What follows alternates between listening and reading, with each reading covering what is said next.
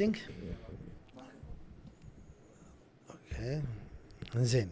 الفكره الحين في البرنامج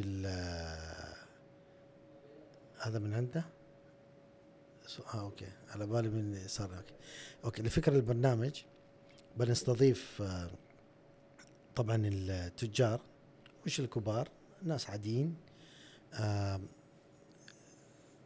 في مراحل التسجيل بيكون في بعض الأسئلة بنجهزه، طبعا المحتويات الأسئلة بنحطهم، أنا بكون مجهزينه ومحمد مكي بعد يساعدني فيه نجهزه.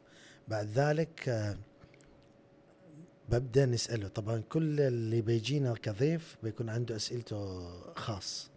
هذا الأسئلة نحتاج شوية بشوية، تعرف أنت تويست بعضهم شوية، أسئلة بيكون محرج بنعطيه كذا سؤال سؤالين، وطبعا لما نسأله بنخبره بيكون في بعض الأسئلة أنا برسله إياه قبل يعني فيكون يستعد يعني، فأقول له يمكن بعض الأسئلة أجوبة برد أطلع منها شوية أثقل كلام، يعني ممكن يقول لي بيكون في دبلوماسي لأنه بيروح في اليوتيوب، وأنا ما أريد يكون مركز في الأسئلة شوية اللي هي ضربة في الوش هذا في الجرح يعني اللي بيكون موجود. أنا أعرف نقطة ضعفه، أعرف يمكن في أشياء كذي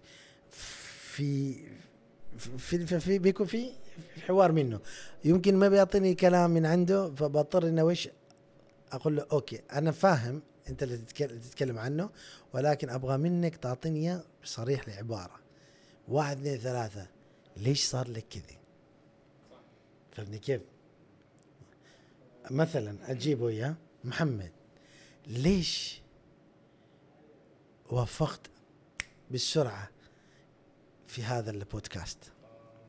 أول شيء شفت نظرة مستقبلية للبودكاست، إن هذا البودكاست يعني نحن كأشخاص في هذا المجتمع نحتاجه، فما كنا نحصل نفس هذا البودكاستات، فأتوقع أن هذا البودكاست له رؤية مستقبلية كبيرة من ناحية تحفيز الناس، تحفيز الشباب عشان البزنس وهالأمور. زين. أنا أشوف لما أنا يمكن أتكلم جذبني بصراحة، فعشان كذي سكت مشيت. I was very convinced on his talk يعني. زين. أوكي. كمل. هذا الجانب من العمل اللي نقدم ان احنا للمجتمع كشيء يحفزهم للبزنس ويحفزهم ان الشخص من بدايته يشتغل على نفسه ويحاول انه يطور من نفسه دائما، فهذا شيء ايجابي للمجتمع ان احنا نفتح البودكاست كذا. فعشان كذا انا وافقت بصراحه، ان هذا الشيء يمكن ما بس يفيد غيري، يفيدني أنا أول شيء من ناحية المعرفة والاستفادة، اكتساب الخبرات من الناس، من يعني من الأشياء اللي يعني صارت لهم في حياتهم، فهذا الشيء يعني يفيدني. ثاني شيء يفيد الناس اللي توهم خالصين دراسة، يعني الحين تعرف أنت خالص دراسة كل تفكيرك إنه وش أنا تتوظف مثلا، بتوظف أو وش أنا لازم أتخصص عشان بعدين أتوظف، يعني بدل ما يربطوا الحياة كلها بالوظيفة لازم يروحوا للجانب الثاني اللي هو جانب التجارة، فجانب التجارة جانب كبير في الحياة، فعشان كذا خلص الكلام اللي معي. والله بالعكس يا أخي، بالعكس تعرف أنت جايب أفكار تتكلم عن نفسك. أنا لو كنت مثلا لو رجعني الزمن قبل سنوات الماضي مثلا، خلينا نقول 25 سنة بحط على هذا الرقم. ليش؟ لو أيامنا نحن زين كنا على مستوى في أيامكم، لأقصد إن عندنا هذا الانفتاح، أتوقع كنا إنجازاتنا اليوم راح يكون أضعاف مقارنة مع الجيل. أما جيلكم أنا دايما أعتبر هذا الجيل جيل مبدعين، جيل اللي هم ستاندرد عالي جدا.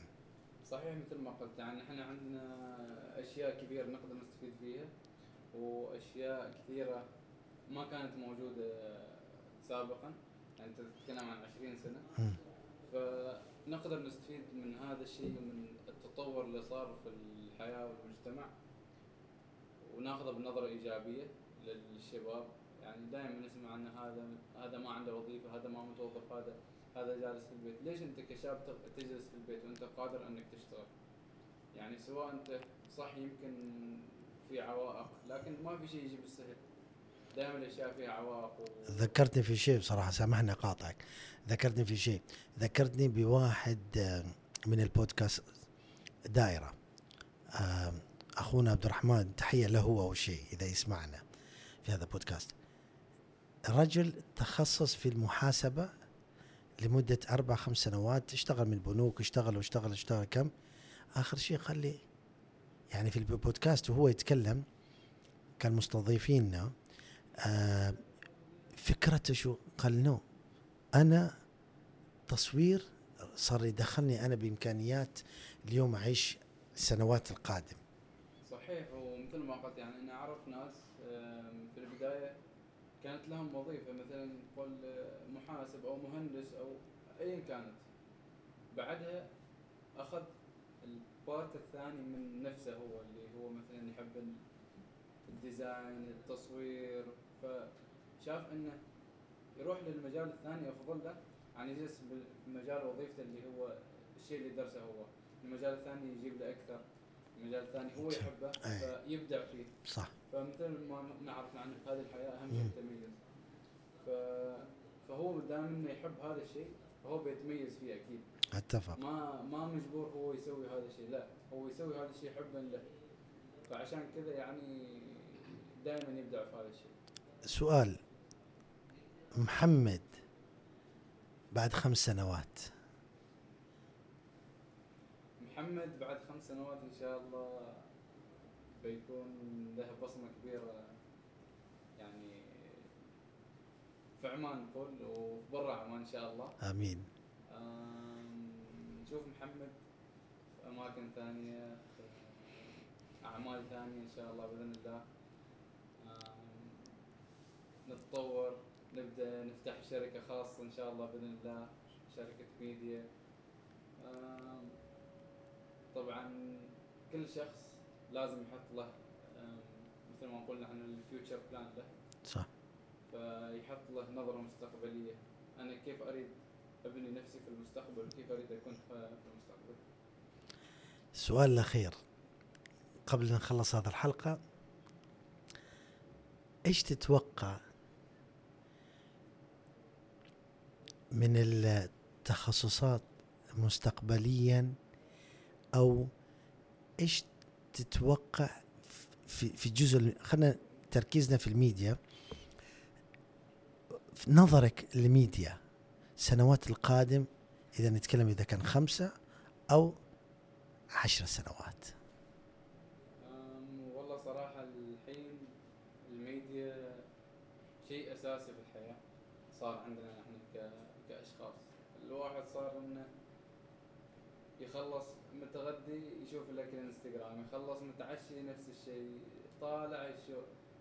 صار الناس الميديا شيء يعني دوري يسويه.